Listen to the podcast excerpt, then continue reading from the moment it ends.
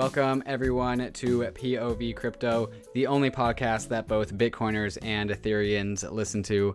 I'm David Hoffman, here with my buddy Christian. Christian, how you doing? Doing good, man. I am sweating. It is loud outside, so I had to close the windows, but it's also like 80 degrees in San Francisco, and I don't have AC. Shut up. But Thank God. Hey, I've had to open up my shirt, but we had to turn off the video, so Dhruv and David did not have to see me with my shirt all the oh way oh open oh during the interview. But guys, we just finished an awesome talk with Dhruv Bansal of Unchained Capital. I swear, I mean, we're getting such awesome guests now, and uh, Dhruv is one of these people. He is just so knowledgeable. He has a ton of experience in both Bitcoin and Ethereum, as well as just securing crypto assets in general. David, what do you think of the of the conversation? Yeah, if we were better at this, we would have uh, advertised this as a uh, a on chain uh, themed week coming up. We we're just having a lot of on chain blockchain analytics content, and uh, Dhruv really just drives drives that theme uh, further. Dhruv is the creator of the HODL waves analysis, which if you guys want to pull that up and look at look at the HODL waves, uh, it'll probably be the first thing that comes up in, in Google. It's also available on Dhruv's Medium. Uh, really cool analysis of the timing of when uh, Bitcoins move and the uh, cross referencing them with the price that they move at. Drew comes from a, a, big data background, which just lays really well with uh, cryptocurrencies and blockchains, which just are literally a bunch of data. Uh, so, so we go into that, and then we also go into Unchained Capital, his startup uh, that designs a cool custodianship mechanism to enable trustless lending. So if you have your bitcoins and you know because you're not on Ethereum, right? So you don't have DeFi, you have to go to a centralized service to get your to get your interest rates. but uh, that's what they provide. But they do it in a way that uh, is is a little bit more trustless with a with a multi sig three way uh, key key pair. Uh, and so he goes into into that and uh, just makes it makes the uh, episode just really easy to listen to along the way. So thank you, Dhruv. Yeah, I mean, hey, he's bringing like Bitcoin banking services, Bitcoin financial services that stay true to the cryptocurrency ethos. Um, and they're using multisig. And their newest product is not even really banking, but strictly just storage with multisig. And if you use it, you get two of three keys, and they kind of just facilitate in helping you um, have some redundancy in your multi-sig setup. So it's uh, a pretty cool product, and uh, Dhruv gets into all the details, so I won't uh, take away from his fire. But uh, if you are here in San Francisco, you can come meet me as well as Dhruv and the Unchained Capital team at Starfish Mission. They're going to be giving a demo of their multi-sig product, the Vault. Um, there, I think it's at 6 p.m. Uh, on the 29th, Monday, Starfish Mission. We'll show it at the end of the episode as well. But without further ado, um, you know, we got to get into our obligatory rate and review the show. Make sure to uh, follow us on Twitter at POV CryptoPod. And now we bring you Dhruv Bansal. All right, guys, I'm super excited to bring you a very special guest. Dhruv Bansal, the Chief Science Officer of Unchained Capital, is on POV Crypto Dhruv, it's an honor to have you. I've listened to a bunch of your podcasts and read a bunch of your Medium posts in the past, uh, and it this is really cool. Just uh, getting you on the show and getting you sharing about your experiences. Why don't you tell our audience a little bit more about yourself, about your company, and yeah, we can get into it. Yeah, thank you, Christian, and thanks for having me, guys. Uh, my name is Dhruv Bansal. I am a, the co- uh, Chief Science Officer and co-founder of Unchained Capital. We're a financial services company that's uh, trying to build products for long-term holders of cryptocurrency. Hell yeah! I mean, I, I love that, and uh, yeah, let's just get right into it. Uh, what's what's your background, and how did you get into this space? Right. So I started out uh, my career as a physicist. Originally, I wanted to be a professor, and like the jackets with the elbow patches, like that was what I, what I was into. Um, I live in Austin. I came down here to Austin, Texas in about 05 uh, to start my PhD uh, in physics. I was doing statistical physics. So, like large numbers of things, let's put them together, let's see what their aggregate behavior is. And I was pursuing that field using a lot of data analysis. So, downloading huge amounts of data from you know, social and physical data sets, trying to analyze them. Um, and it, I got really good at just data crunching. And through that experience, I wound up starting a company with some co founders, other physicists, and, and uh, a business co founder um, on um, uh, kind of that data processing angle. At the time we were doing this, big data, cloud computing, DevOps, these were all new ideas that we were really good at. That in, in just with all the data we had dealt with, we'd become experts in these technologies.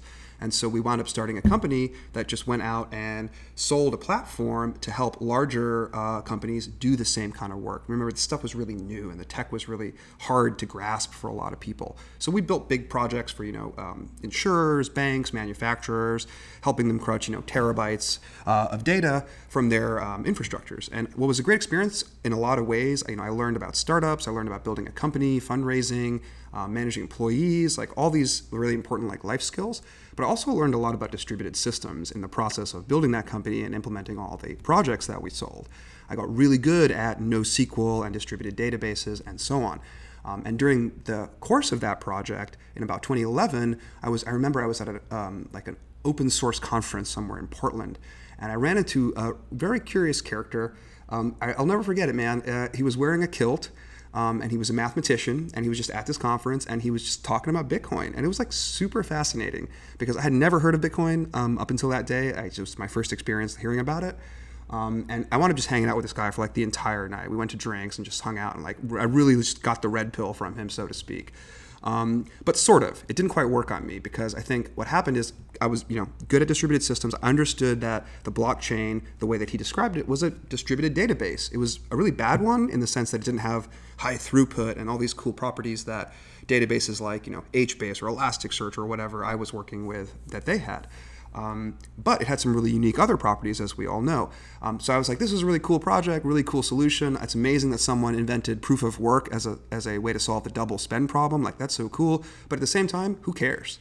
Like, who's Bitcoin for? Like, what problem is it solving? Like, this is a really sophisticated solution for a problem that no one actually has. That was my uh, seasoned analysis of it back in 2011. And of course, I was completely wrong. Um, but also, Bitcoin's price back then was like less than a buck, so it was easy to dismiss it. And I think what happened is over the next coming years, you know, my company grew. We wound up selling it in about 2013. Um, I made, for the first time in my life, a little bit of money that I could, you know, maybe afford to lose on something. Um, and right around then, Bitcoin, of course, went through that rally of 2013, right? So the price was like, it was back in the news a little bit, and the price was in like the hundreds of dollars, right? Way higher than when I'd last heard about it. And that shocked me because I was like, look, I, I got how this thing worked, but I just thought it was a scam or I thought it was pointless. Like, how could it possibly in two years have grown by a hundredfold in in market cap or whatever in price? Um, that really threw me for a loop, you know. And I had to I had to question a lot of my assumptions and thoughts around what is Bitcoin, who is it for, and that started me around this you know, the rabbit hole, right? That started up for me. I bought some Bitcoin. I started to understand that there, hey, there's a lot of questions around monetary policy that I had never considered. And Bitcoin got me to ask those questions for the first time.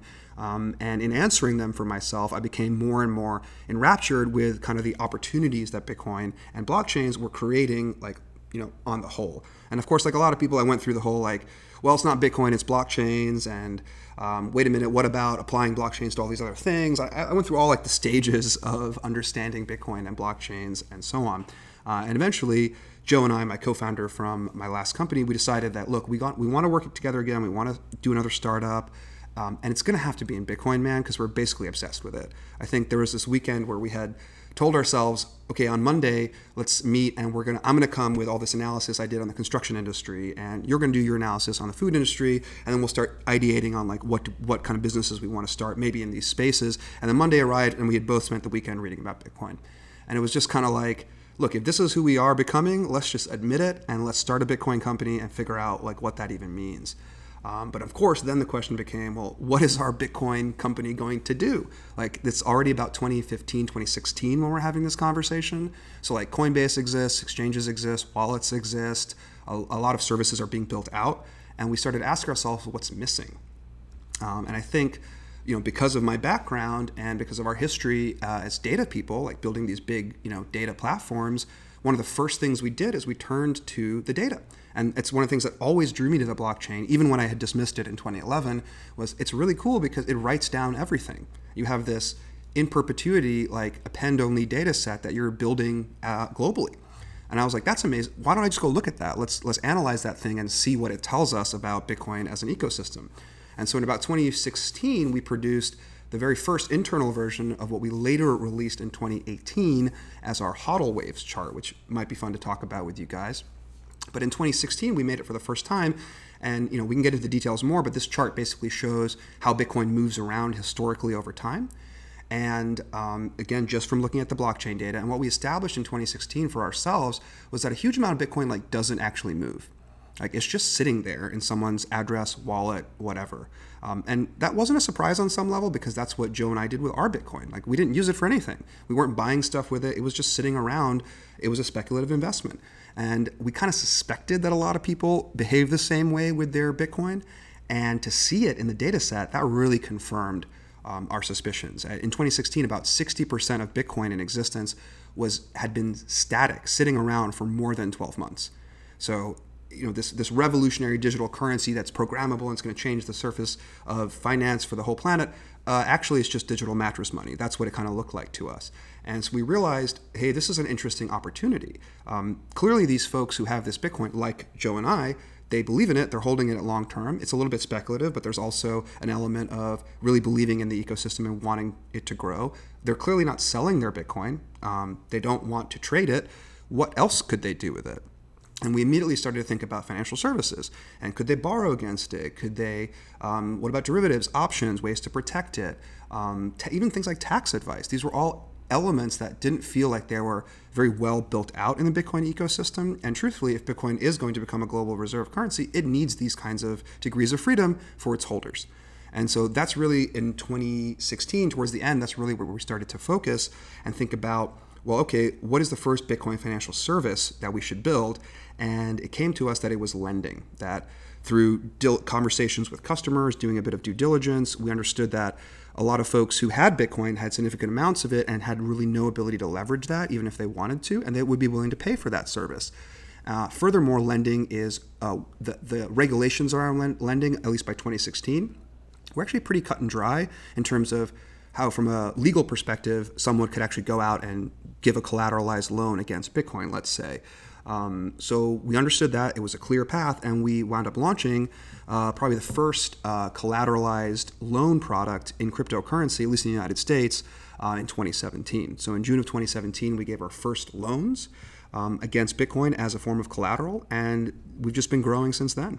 That is a pretty crazy story, and I really like how the your intersection with your background of, of big data uh, kind of became was made relevant and with it in a kind of a creative way. And I definitely have heard of the whole HODL waves, and I, I do really want to to get into that. Um, but before we do, I kind of want to ask: Has any of your data ever indicated?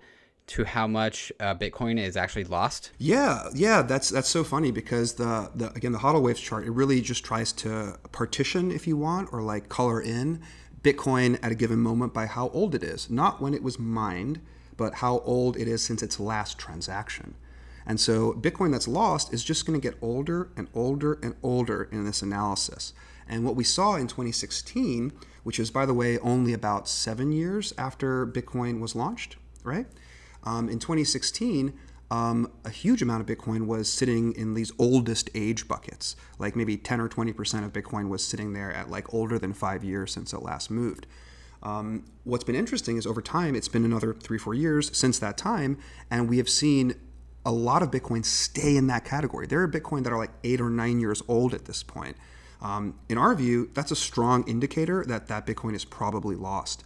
We published a second article um, in this kind of data analysis of Bitcoin kind of theme, which actually addressed this issue pretty directly. Like, can you look at this HODL waves kind of approach and look at how much Bitcoin data is, or how much Bitcoin is actually lost?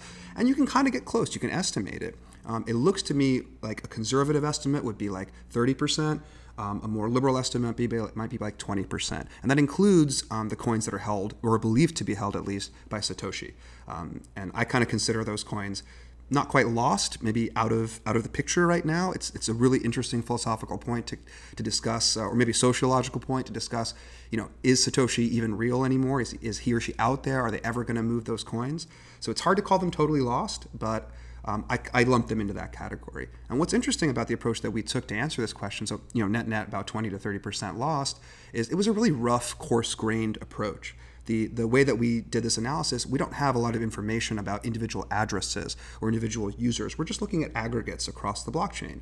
Um, and what was nice is our approach, which is has, has very few assumptions and is really coarse grained, came to a really similar number as a much more sophisticated, fine grained approach with a few more assumptions that was put out by Chainalysis. So if you go look at some of their reports, they have all this awesome fine grained data on like which addresses belong to exchanges and, and all this kind of stuff. And they've been you know, for better or worse, doing a lot of tracking in an effort to de-anonymize and get a little bit more insight about who are the people behind this Bitcoin, and that gives them a, a much um, I think, more concrete ability to talk about Bitcoin that they believe to be lost. But their number comes out pretty similar to ours. So I think it's really hard to know. Over time, it'll become more and more clear. Like in, in 50 years, if there's a subset of Bitcoin that is 49 years old, it's probably lost. Um, but I think today, like we're seeing a decoupling, or we're seeing whatever Bitcoin is left right now is still being lost, but at a very at a smaller rate. It's, there is still Bitcoin being lost, I believe, today, but the rate is much smaller. The chief reason for that ultimately is just price.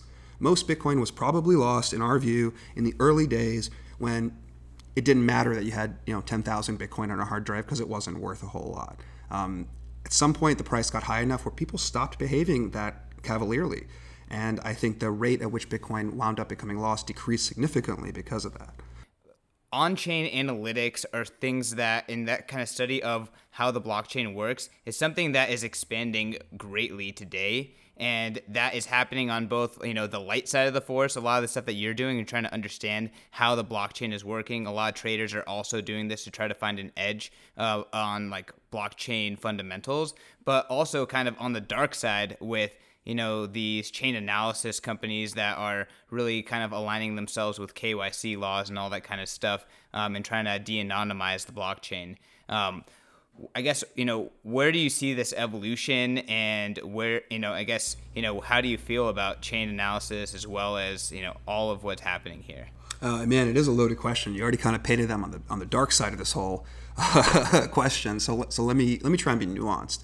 I think given my background in you know data science and data analytics and building large scale data solutions, Joe and I definitely considered building a company like Chainalysis. It was clear to us even in 2016 that you know if this thing grows, the anonymity that it confers on its user base is going to be a threat or a concern for a lot of you know government governments, agencies, even just businesses. Um, and that's that's that's well understood. I think sometimes when we paint this question in too much of a light side, dark side binary kind of picture, we forget that there's really bad shit that has gone down because of Bitcoin. There have been crimes that Bitcoin has enabled. There's been greater, um, there's been evil things that it has allowed to happen. Now, I won't pretend that those evil things only exist because of Bitcoin. Criminals are going to engage in criminal behavior no matter how they get paid or what they what they what they do. Um, but those things have happened, and it is important to recognize that and, and be wary. Um, I can talk a little bit about how my own company handles these issues when we when we give financial services and loans and stuff. Um, so I do think there's some value in understanding or having some ability to say no to customers, um, but I don't necessarily think that long term it's going to be reasonable to pull that 100% from the from the chain itself. I think that conversation is going to be one between people and you're going to say well who are you? I need to know because i don't want to work with someone who might be a criminal and you're going to volunteer that information and if you don't want to you won't use that product. I think today because of how unsophisticated most users are how unsophisticated most exchanges wallet software is it is far easier to actually track people um, than it will be in the future.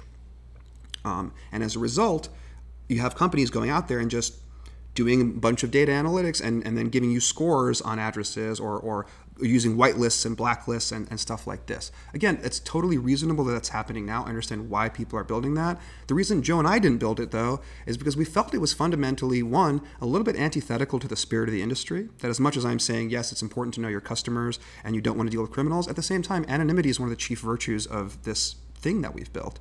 And actively taking it away and de-anonymizing, while, while that's valuable to some parts of the ecosystem, it can be damaging to others. And so that was one issue that we, that we realized very early on and, and made us not want to go down that path. We wanted to continue to let people preserve their anonymity as compared to helping to remove it.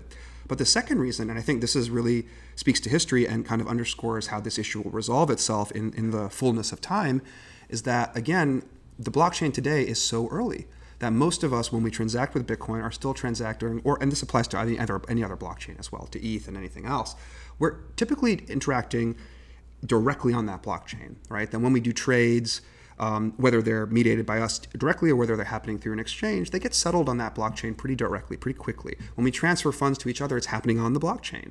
Um, and that's again because we are in an early days with low fees. If the Lightning Network or similar second layer networks in other blockchains, if those really start to ascend and become ubiquitous and become the kind of thing that is everyone is just using, I think it hugely changes the calculus around privacy. Just as an example, if a Bitcoin transaction today represents two people transacting, it's a lot easier to de anonymize it by linking it to other things. If conversely, it represents a, I like to use Nick Carter's phrase here, if it represents a shipping container of Bitcoin that's moving around, that actually is the aggregate of 10 or 100,000 transactions on the Lightning Network, it's a lot more difficult to try to piece out, well, who did that? And I think that separation from I, I, as a user, am engaging in a transaction right now versus the settlement of right here on the blockchain, it got written that this address sent this to that. That's getting separated because of this second layer. Like we know going back to Bitcoin and blockchains being a bad database, they're, they're a bad database, right? Um, if we view them as a piece of technology that's job is to hold data, it's really bad at doing it because it makes all these trade-offs that make that part harder. But what you get is all these amazing, you know, censorship resistance, robustness, all these great qualities that we love about Bitcoin and blockchains. Um, but as a result, when over time, when like when we need it to scale, and we don't want just seven to 10 transactions per second, but we want thousands, we can't use the same technology. We've got to invent separate layers. And both Bitcoin and Ethereum are doing this. And, and it's because it's the right pathway. You have to do it this way if you want it to really scale. But the nice upside is by doing that, we're divorcing transactions at that second layer from transactions at the first layer. And crucially, transactions at the second layer are not public. They're not written down in a perpetual ledger for everyone to analyze years later. Only transactions at the first layer get written down in that way. And that that that separation, that fissure between the settlement layer and the transactional layer is going to be a huge boon for privacy. I think it's going to make it much more challenging for companies such as Chainalysis or others to continue to offer the individual level detail that they're currently trying to offer with all transactions happening on the base chain.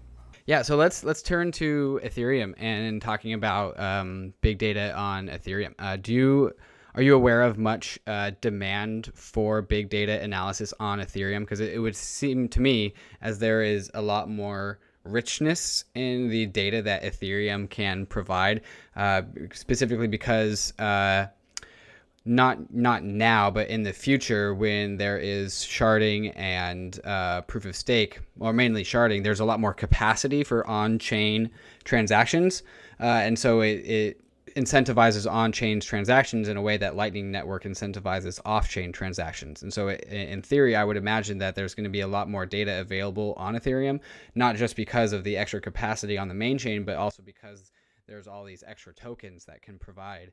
Uh, some sort of, of market analysis. Have you guys like started to delve in into that, or, or are other people interested in that kind of data? So a couple, points in, in reaction. I, I totally agree with you. I, I, I think that Ethereum over time, if, it, if it's successful in, in, in, in, these ambitions, could incentivize a lot more on chain data and be able to handle it, perhaps. Like, definitely true. And that changes some of what I was saying um, previously. Um, also, going just that's the future, but thinking about the now, I, I have demand to analyze Ethereum data. I am curious about what is in there.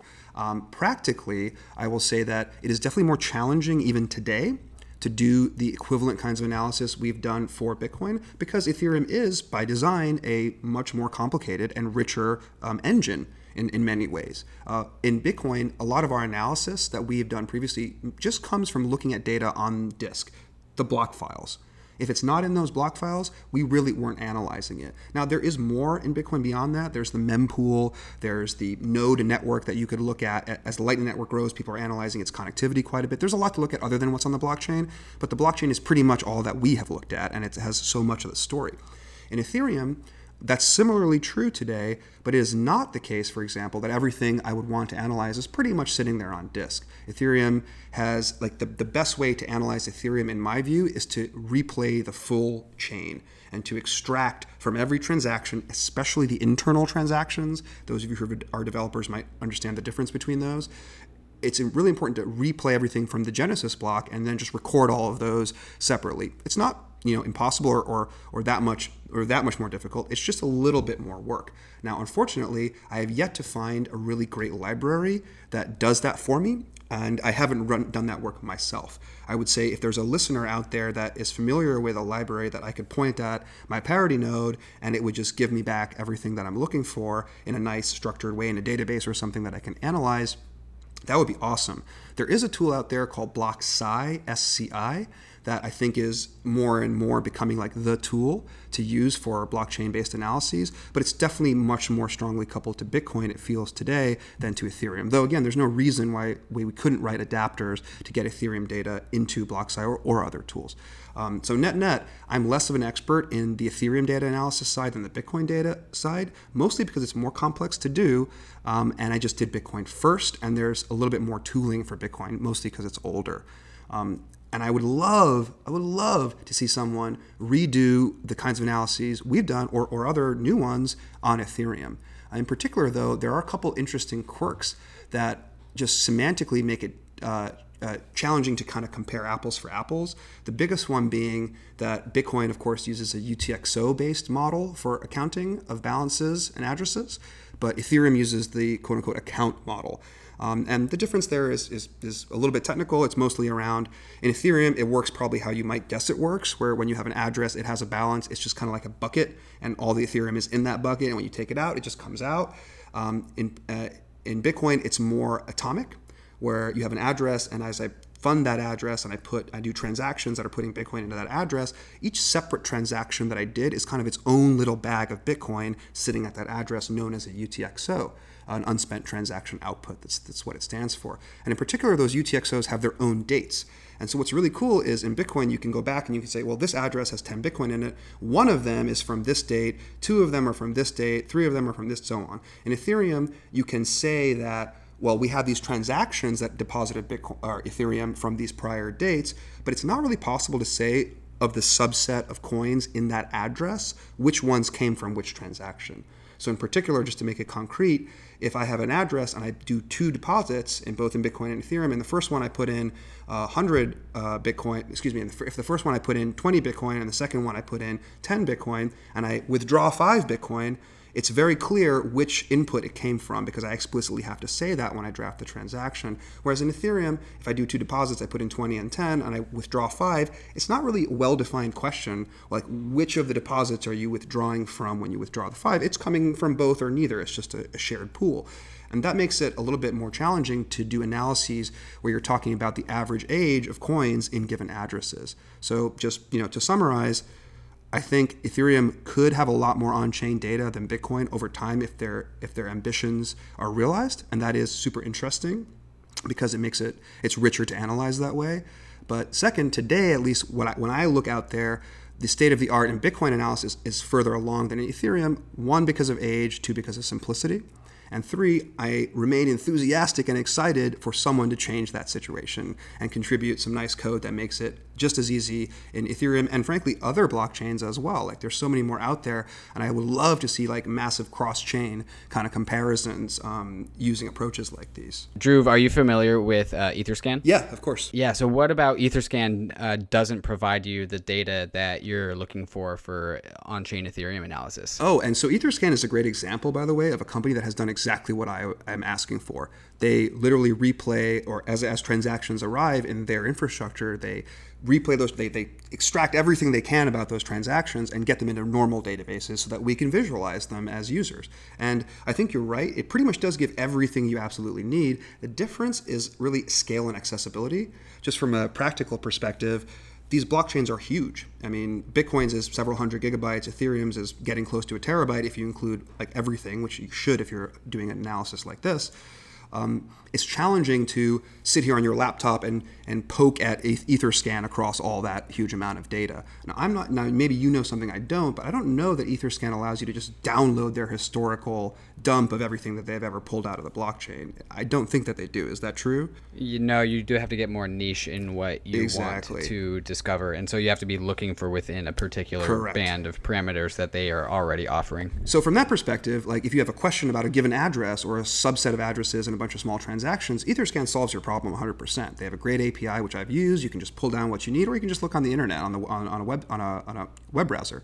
But when you want to do these kinds of larger scale analyses, you want all that data in one place on a server or on a cluster of servers, and you want to be running through it right there locally. And that's the difference. You essentially want what would be awesome is if Etherscan somehow maybe this is a product they could consider. Can I specify a query in some language? I'll pass it to you, Etherscan you run it on your infrastructure and your copy of the data, and you give me back the answer, and I'll pay you an ETH for that privilege. Like that would be a cool product. I would pay for that. It's interesting to get your perspective, just because I never get into this kind of stuff, and you know, with that being said, you're not the only person that's come on this podcast and talked about on-chain analysis and um, really kind of like figuring out what's happening strictly from on-chain data.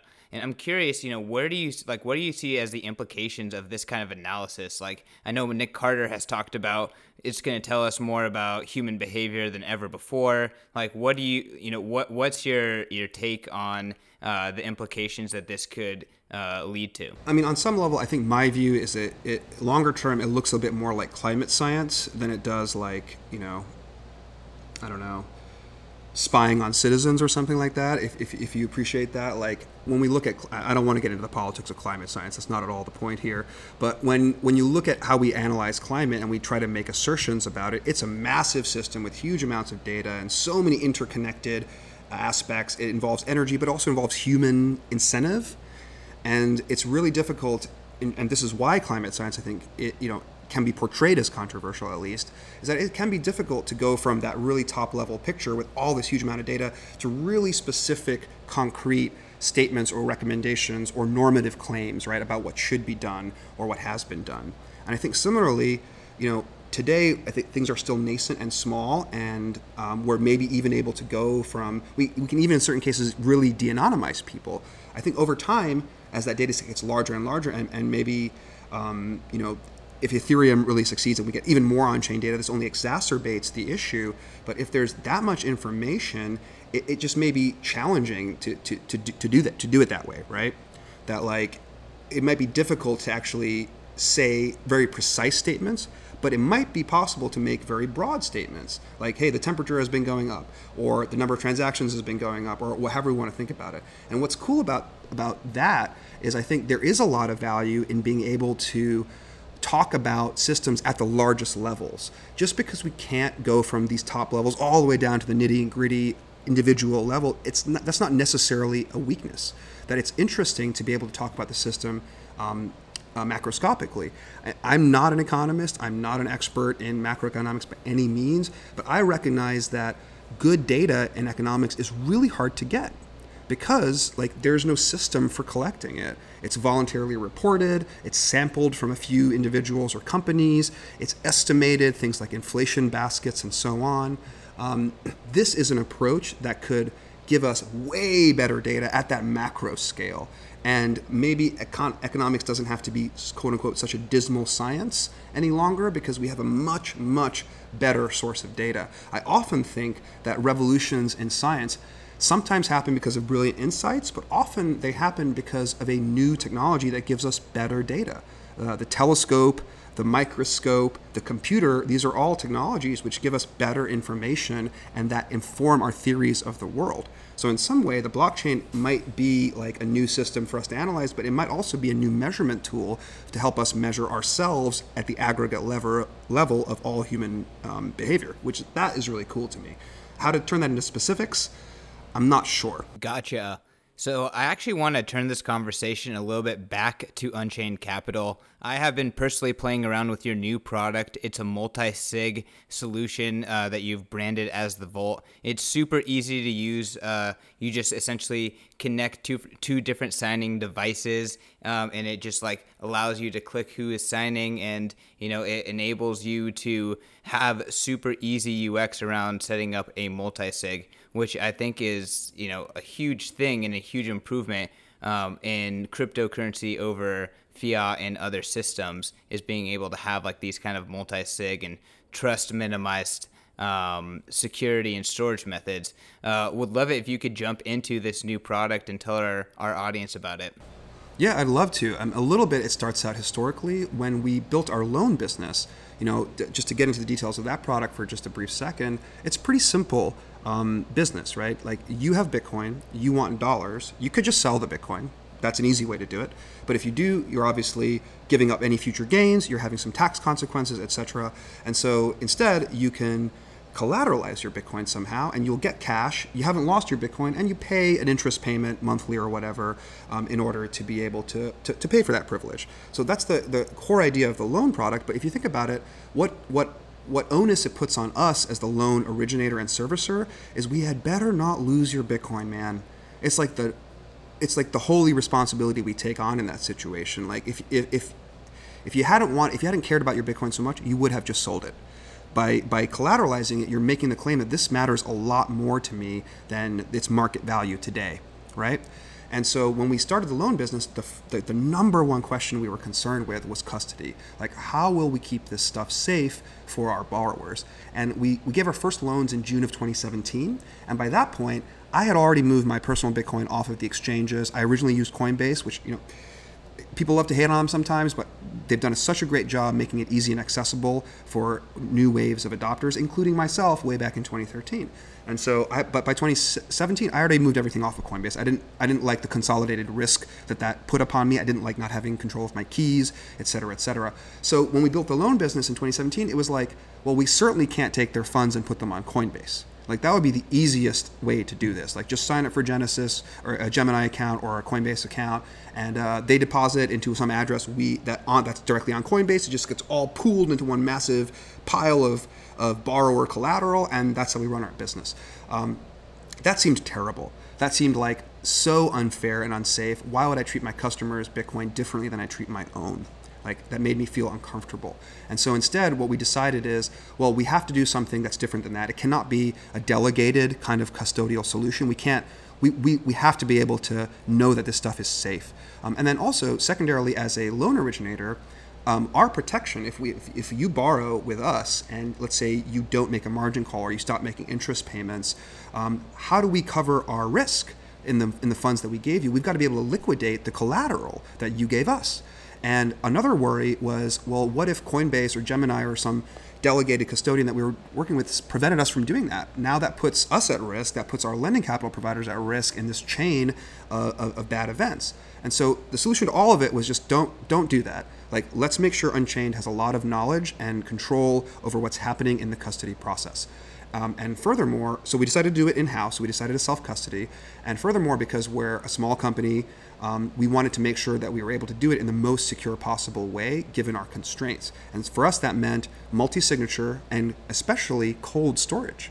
Unlike an exchange where your expectation as a user is that you're constantly trading in and out and it should be fast, um, an exchange like that, they need to build a hot wallet because they have to deal with your expectations around turnaround time. In a business like ours, in this financial services vertical, if you borrow from us and you're taking out, let's say, a two year loan, which is pretty typical for our customers, we don't really need to move your Bitcoin or your Ethereum. I keep saying Bitcoin, but we lend against Bitcoin and Ethereum. We don't need to move your cryptocurrency for two years. There's no reason for us, therefore, to expose it ever to the risk of being in any kind of a hot wallet. It should always be in something multi signature, cold storage, uh, super safe. The upside for you on that, like those are security concerns, but the upside for our borrowers is that it automatically creates a lot of transparency. That we, when you get an address from us during the loan origination process and you fund that address and you put your Bitcoin collateral or your Ether into that address, it's there until your loan is closed. at any time you can go to any block explorer you want etherscan whatever and look at that address and you'll see the funds there. They don't get rehypothecated. They just sit there serving as collateral. So it the security um, decisions created a lot of transparency benefits the way that we architected our system so all of that has been true in our company since day one. We, we have never had a hot wallet. We have never put customer funds in anything other than multi-signature cold storage. What's different and has been changing over the last six months is when we started, we held all the keys to that cold storage. So it was multi-signature, two out of three, but Unchained held all three keys. And so as a borrower, you were put in this position of like, well, okay, I get a lot of transparency. I can see the funds in that address, but I have no control. Right? Unchained has all the control here. Um, what we changed in November of 2018, so about six months ago, we launched what we call the multi-institution custody model, and that is designed. Uh, it's, it's, it's still a two out of three multi-signature cold storage solution but now the customer has one key unchained has a second key and we actually work with a third party independent key agent um, who has the third key so now there's no individual entity or company that has all the keys or even a sufficient number of keys to move any of this collateral. So inherently, moving it has to involve communication and coordination, i.e., collaboration between multiple parties. We think that massively increases security for everybody, ourselves included, but most importantly, the borrower, by having a key, has a certain amount of control over the address. They can't singularly move it on their own, of course, because then it wouldn't serve as a very effective form of collateral, but they can collaborate with our third party and get their funds back if we were to ever disappear. So that was really important for us to like make that first step to open up and start distributing the um, the keys within the quorums that we're building for our for our loans. And the natural extension of that for us was the product we launched in March, which is there's no loan aspect to it. There's no dollars really involved. It's just a vault that you use the same two out of three multi-signature cold storage technology except now you as the depositor the owner of this vault you get to have two out of the three keys. And unchained will keep the third. Um, and that's a really interesting structure because you're still sovereign you have two out of the three necessary required keys. You can move your funds at any time without any collaboration from Unchained, and we can't even stop you. If you wanted to use your keys, your Trezor, which I should say this concretely, keys here, of course, I mean hardware wallets because we want to continue to support cold storage and cold storage only here. So if you have a Trezor and Ledger, if you could even use one of each. Um, you sign up, you build a vault, um, I think Christian as you did, and you're still in control if even if our application is not around, we've released open source code. You can use Electrum. There's all these tools that you can use to use those keys to get your funds back.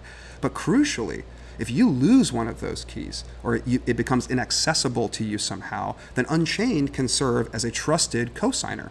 We can never do anything without your without your permission or collaboration since we only have one out of the three keys. But if you lose one of your keys, we'll countersign with you and the other key that you still have in order to rescue your funds and put them into a new vault. Um, that's a super cool ability. Um, and we call it collaborative custody. You're choosing to collaborate with us in order to protect your vaults. And soon, in about the next month or so, we'll be releasing an iteration on this product where you'll actually be able to work with other Unchained Capital users. So, example, like you guys could work together, for example, and have a vault for the podcast or whatever that each of you has a key to. A husband and wife could build a joint account where they each have accounts on Unchained, they each have their own independent hardware wallet, and they collectively manage the funds for their family. Or businesses could use this for treasury management. Um, these ideas aren't like totally new. We didn't obviously originate these concepts, but what we think we've contributed is a super, super easy to use UI and UX for wrangling all these humans, signers, hardware wallets, transactions, like getting the communication right amongst all of that together, as well as going beyond just multisig. Multisig is software. Um, collaborative custody is software plus services and security. So in addition to just letting you do the multi-sig, we're working with you. If you have questions, if you need support, we'll work with you to make sure that they're resolved. When you need a countersign from us, we're going to make sure to verify that you really are you. And uh, that's an important you know step that we take to guard your security so that we can't be spoofed into signing a transaction on your behalf. Um, and so you can see it's really just an evolution of where we started. We've always had a huge focus on security and custody and technology at our company. We have an awesome engineering team. And that grew, uh, that started with the loan product, it grew into the multi institution loan product in which borrowers get to have keys. And now finally, it's manifested itself as a direct custody solution. So without, if you don't need a loan, you can still protect your Bitcoin better by using something like this. And I think going forward, you'll see us again use the same approach by building collaborative custodial structures between different parties in order to enable new kinds of financial instruments or i should say rather old financial instruments such as loans fixed income etc but implemented in this new universe so Dhruv, that was just a, a great transition from from all your different products or progression, I should say.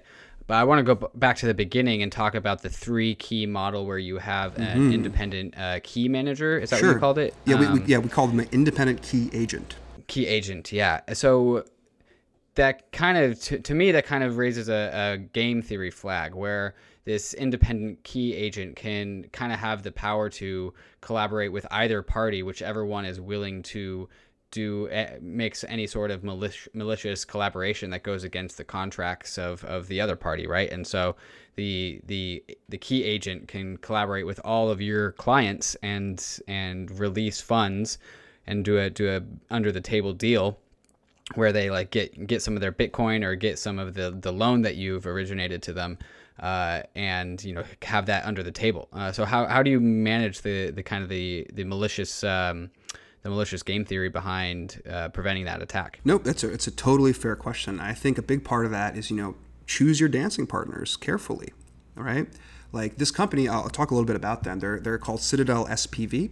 They're a firm out of New York City. Um, they've had a long history of doing things like this where they serve as an independent board member, they serve as an ombudsman, they serve um, as you know executives in some kind of joint venture between different companies. They're used to, in fact, specialized in being in this position of I'm in the middle between two folks, and I have to either make decisions or I have responsibilities, and so on.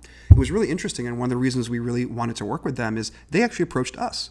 For a long time, we've been looking for, hey, what we need is a really trustworthy um, you know third party that can follow rules and can do a little bit of arbitration and like really act as an independent check for both ourselves and our borrowers. And we had we had trouble finding that company and then Citadel just came to us and said hey look we think that the kinds of services we've been providing for years are exactly what cryptocurrency requires but we're not technologists. We're looking to partner with someone that can put us into this role so that we can do what we always have been doing but in this new space right? They're obviously pretty excited about where they see crypto going um, and so, from that perspective, they were just a great fit. Um, and we've worked with them really closely. We've built uh, standard operating procedures for how they're supposed to cooperate with us, how they're supposed to collaborate with customers, what are their obligations. When a customer says this, this is what you have to do next. Here's how you check with us. Um, if we're not available, here is the steps you will follow.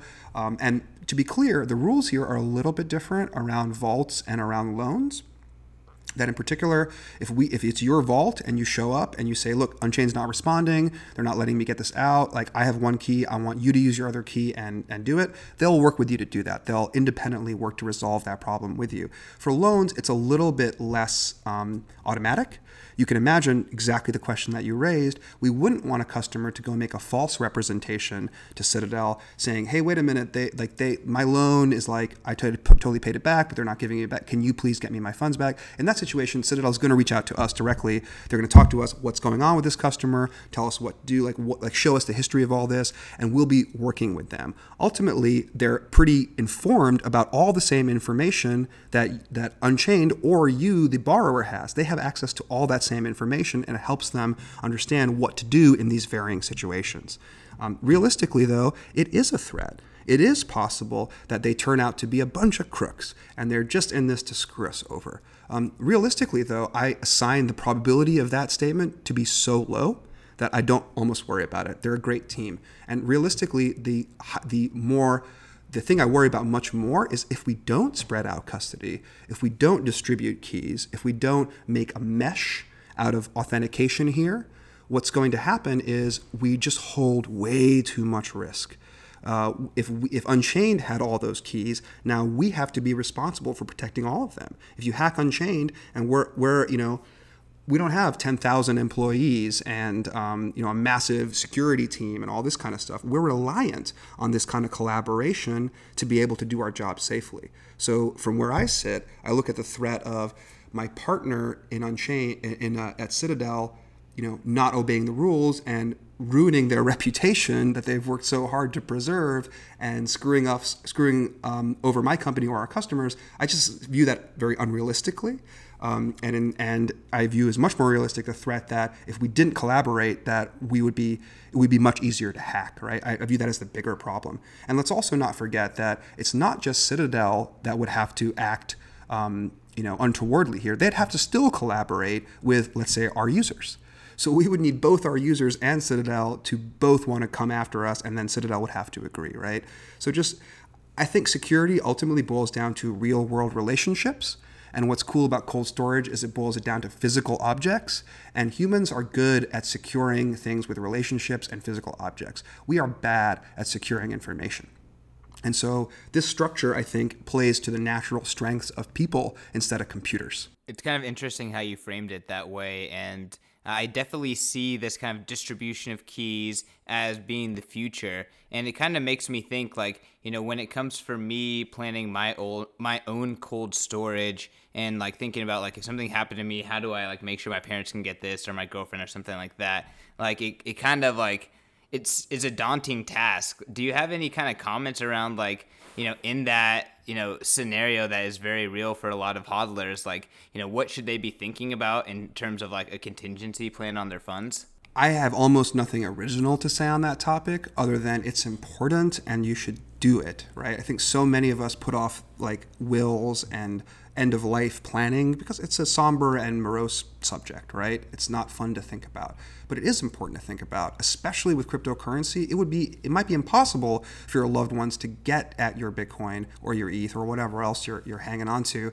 if you were to pass. Like so many of us value operational and information security so greatly and we're cognizant if we're self-custodying of the threats that we make it really really hard to get at that stuff and that's good but it's bad when we're not around and so I would say I would recommend. Um, there's a couple folks online, Jeff Vandrew, Pamela Morgan. They've written a lot about these kinds of subjects: inheritance, probate, retirement planning. Even um, I actually just read Pamela's book last week on crypto inheritance uh, planning. It's awesome. You should check it out. It's got worksheets. It's got all sorts of stuff in there on how you should be handling these problems. But again, I think realistically, there's still a lot of decision stress. Like you can look at Unchained's website and you can sign up and you can realize what's possible, and then you can go read Pamela's book and you can realize what you need to be doing. But you're still left with count maybe 20, 30 small decisions that you need to make. Well, who should I pick to be this other signatory on my quorum? Well, which wallet should I use? Trezor and Trezor, Trezor and Ledger? How should I do it? Where should I put my wallet words? Um, uh, I have now have two sets if I'm doing multi-sig, or at least two sets, right? Where do they go? Do they go in the same bank, different banks, same city, different cities? Like, how much do I have to think about to actually achieve this? And it starts to get very, very daunting very quickly. So I think the way out of that is to eliminate the decision stress as much as possible by coming up with nice plans, frameworks, um, checklists that customers can execute on, maybe in collaboration with companies like Unchained, or maybe just on their own, and eliminating as many of uh, as many of those decisions as possible. Of course, it's a trade-off, right? Because you can't just come out and say, "Here's the 10 steps every single human should take to better secure their cryptocurrency," because some of those steps aren't going to be applicable to everybody. So there's a trade off between how broad you want your advice and your program to be versus how many decisions you're asking its users to make. And the more decisions they're having to make because you made your plan really broad and not specific or custom to them, the harder it is for them to make those decisions and the slower they are at onboarding or getting themselves into a better protected situation for themselves or for their loved ones. And so I think it really just boils down to putting out better resources that are a little bit more micro targeted so like you're a young person, you're chiefly concerned about your family, and you you you, ha- you have you live in America, you have access to banking services and, and vaults, uh, bank vaults, and things like this. Here's what you should do, versus you are at a company and you are concerned about treasury management and you want to share with your you know co-founder um, how to access this is what you should do versus you're, you're an individual holder but you live in a country that is not america maybe you live in china. Maybe you live in somewhere else. What should you do differently right? Really targeting um, these this messaging to use cases and to geographies so that people have fewer decisions to make. I think that's the real key to solving this problem Dhruv, thank you so much for coming on the podcast and, and walking us through both your, your background and your discoveries in the blockchains, and then also your, your cool cool new product startup offering. Um, and so, if people want to find more about uh, about um, Unchained Capital, where should they go? And also, where can they find you? Yeah, absolutely. Uh, if you want to learn more about Unchained Capital, check us out on uh, the internet, unchained-capital.com, capital with an A. Um, we're on Twitter as well. You can find us at Unchained Cap. I'm on Twitter. I tweet about random Bitcoin things and crazy data stuff. Um, I'm D H R U V B A N S A L. Dhruv, uh, I know you're going to be in SF next week. Why don't you tell people about your demo that you're putting on on Monday, as well as um, what else you're doing in the city? Yeah, absolutely. We're going to be in San Francisco on Monday evening demoing our new collaborative custody vault product. If you want to come check it out, uh, show up Monday evening, 6:30 p.m. Um, Pacific time. It's the location is the Starfish Mission on Mission Street. If you want more details, just follow us on Twitter, and we'll be tweeting about it. So we'd love to see you guys there. You get a whole demo of how this product works, and you'll be able to check it out for yourself. Yep, and you can meet me in person. So if you're in the Bay Area, come down to Starfish Mission next Monday. All right, everyone. You can follow the podcast at POV CryptoPod. I'm at Trustless State, both on Twitter and on Medium. Christian? Yep. CK underscore snarks. Follow the show. Follow me. Give us five star reviews. Check out the vault. See you later.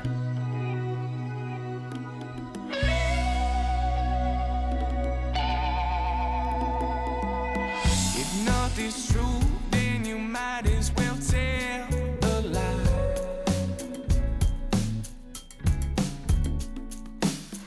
If then it's up for you to decide. Will you?